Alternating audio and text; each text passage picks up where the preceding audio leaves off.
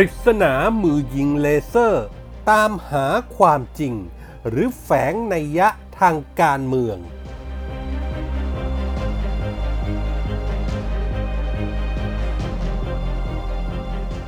ถามใจคนไทย ก่อนปลดล็อกดาวน์คืนเสรีภาพแล้วระบาดรอบสอง หรือจะเอาให้เสด็จน้ำ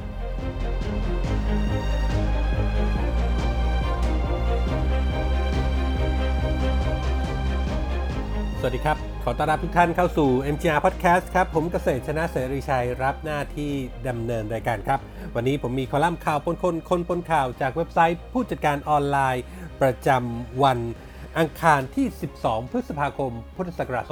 2563 มาฝากกันเช่นเคยครับ เริ่มกันที่เรื่องแรกครับ ขณะที่ตู้ปันสุขสร้างความสุขและรอยยิ้มให้กับสังคม ที่ต้องการเห็นการแบ่งปันและเอื้ออาทรกันในยามวิกฤต อีกด้านหนึ่ง กรณีข้อความปริศนาตามหาความจริง ที่ถูกมือดียิงด้วยแสงเลเซอร์ไปบนอาคารสำคัญ สถานที่ต่างๆ ในกทมหลายจุด สร้างความงุนงง และก็ไม่สบายใจให้กับฝ่ายความมั่นคง ว่ากันว่าแสงเลเซอร์ตามหาความจริง เป็นการแสดงออกเชิงสัญลักษณ์ ที่เกี่ยวข้องกับเหตุการณ์สลายการชุมนุมของคนเสื้อแดง ในช่วงเดือนพฤษภาคมปี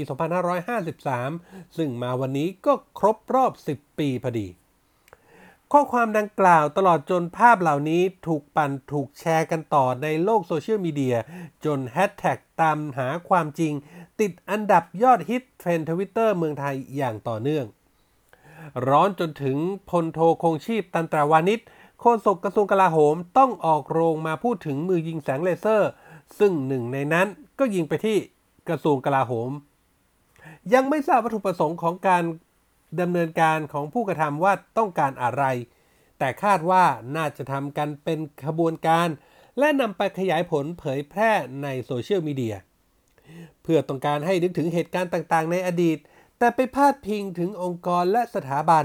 ทำให้เกิดความเข้าใจผิดกับสังคม เป็นการกระทำที่ไม่เหมาะสมกับสถานที่ราชการหรือองค์กรต่างๆ เป็นการยั่วยุให้เกิดความแตกแยกหวาดระแวง และไม่เชื่อมั่น ซึ่งไม่เป็นผลดีต่อสถานการณ์โดยรวมของประเทศที่กำลังเผชิญอยู่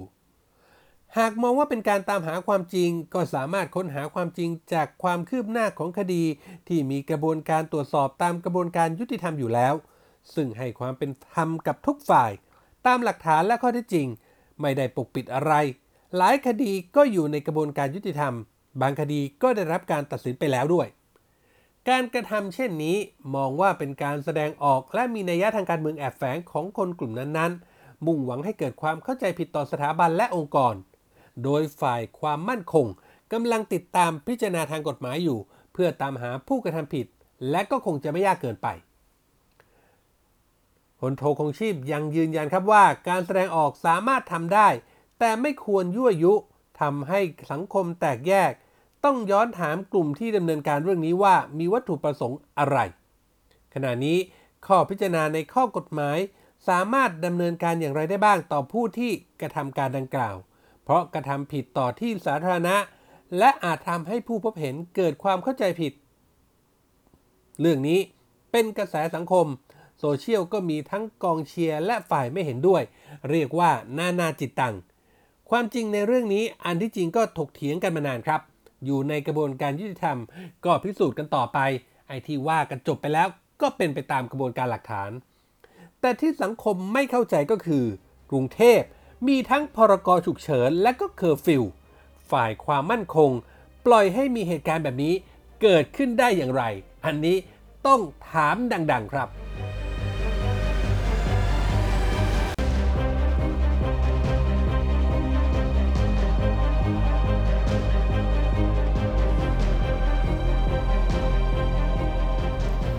ไปกันที่อีกเรื่องครับ คราวนี้ถามใจคนไทยก่อนตอบแบบสอบถามโพลลุงตู่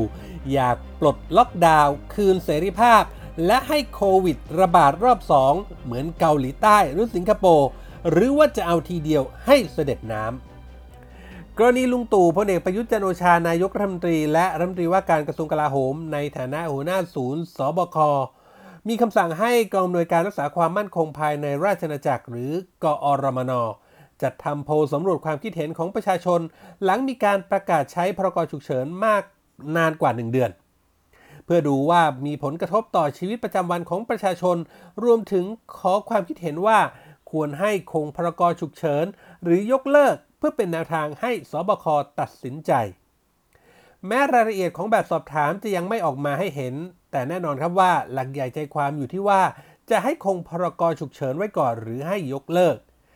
พลันที่มีข่าวดังกล่าวออกมาครับ ก็เกิดกระแสวิพากษ์วิจารณ์กันอย่างกว้างขวาง ในมุมมองของ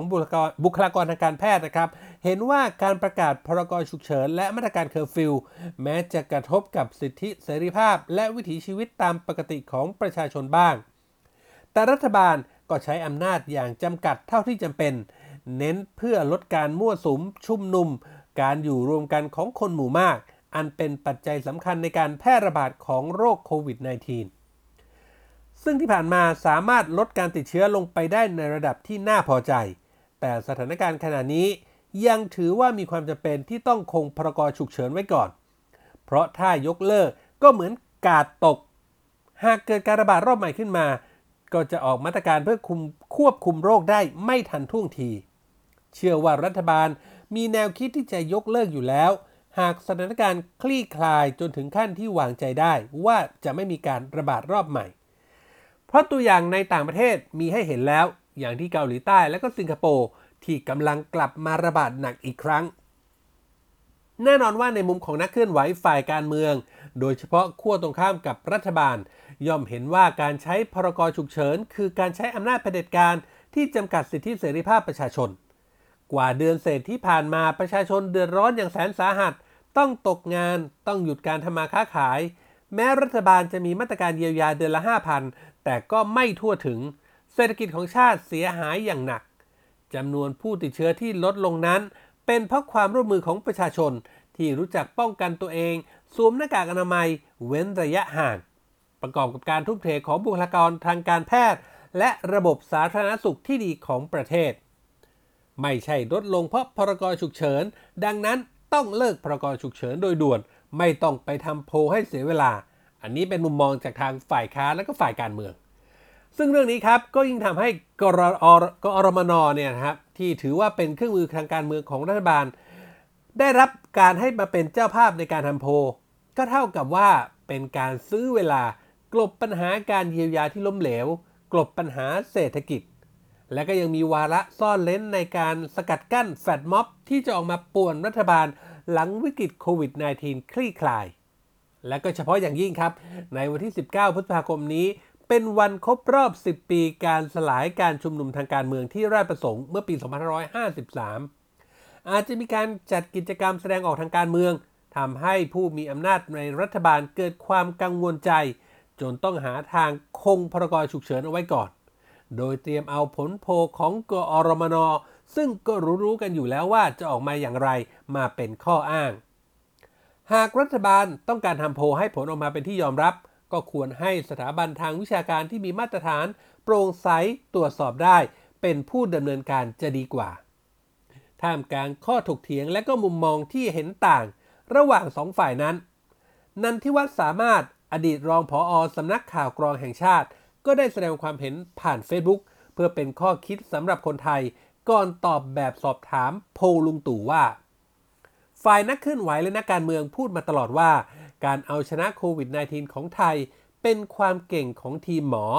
ไม่ใช่ผลงานลุงตู่ไม่ใช่พรกฉุกเฉิน และไม่ใช่เคอร์ฟิวการใช้พรกฉุกเฉินเคอร์ฟิวเป็นการจำกัดเสรีภาพของประชาชน แกนนำนปชบางคนถึงกับบอกว่า คนไทยสามารถอยู่กับโควิดได้ แต่ทนหิวไม่ได้ แถมท้ายว่าคนจนพร้อมลงถนนเรียกร้องให้เลิกล็อกดาวน์ความเห็นของนักเคลื่อนไหวนักการเมืองที่ให้เลิกล็อกดาวน์คืนเสรีภาพให้ในการเคลื่อนไหวทำให้นึกถึงภาพของหมอและพยาบาลที่รัฐมิชิแกนสหรัฐ ที่ถือป้ายประท้วงคนที่ชุมนุมเดินขบวนเรียกร้องให้เลิกล็อกดาวน์สงสัยอยากจะให้ไทยเป็นแบบสหรัฐ ที่มีคนป่วยคนตายเพราะโควิด -19 มาก ๆ ที่มีคนเรียกร้องเสรีภาพ ถือปืนออกมายึดที่ทำการรัฐ ลุงตู่ประกาศใช้พรกฉุกเฉินเมื่อปลายเดือนมีนาคม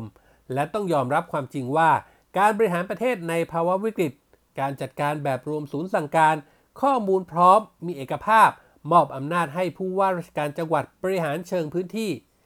ด้วยวิธีการนี้ ไทยถึงได้รับการชื่นชมยกย่องจากทั่วโลก ในทางกลับกัน หากลุงตู่พลาด คนติดเชื้อเยอะ คนตายมาก ป่านนี้ลุงตู่ถูกรุมถล่มจากประชาชนแล้ว ไม่ต้องรอนักการเมืองออกมาเคลื่อนไหวหรอก ต้องถามใจคนไทยที่จะกรอกแบบสอบถามสำรวจความคิดเห็นที่เผยแพร่ส่งต่อกันในไลน์ว่า คิดอย่างไร อยากเห็นประเทศไทยไปทางไหน คืนเสรีภาพ ปลดล็อกดาวน์ธุรกิจกลับมาเปิดดำเนินการเหมือนเดิม หากเชื้อโรคกลับมาระบาดใหม่ค่อยว่ากันใหม่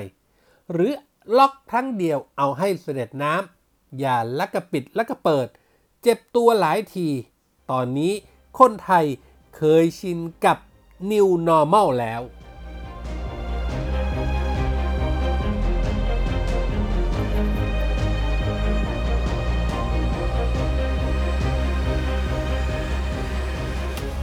นี่คือเรื่องราวที่ผมนำมาฝากกันในวันนี้ครับ กับคอลัมน์ข่าวปนคนคนปนข่าวจากเว็บไซต์ผู้จัดการออนไลน์ครับ คุณผู้ฟังคุณผู้ชมสามารถเข้าไปเลือกรับชมข่าวอื่นๆ เพิ่มเติมได้ครับ เรามีอัปเดตกันตลอด 24 ชั่วโมง รวมถึงภาพข่าวคลิปข่าว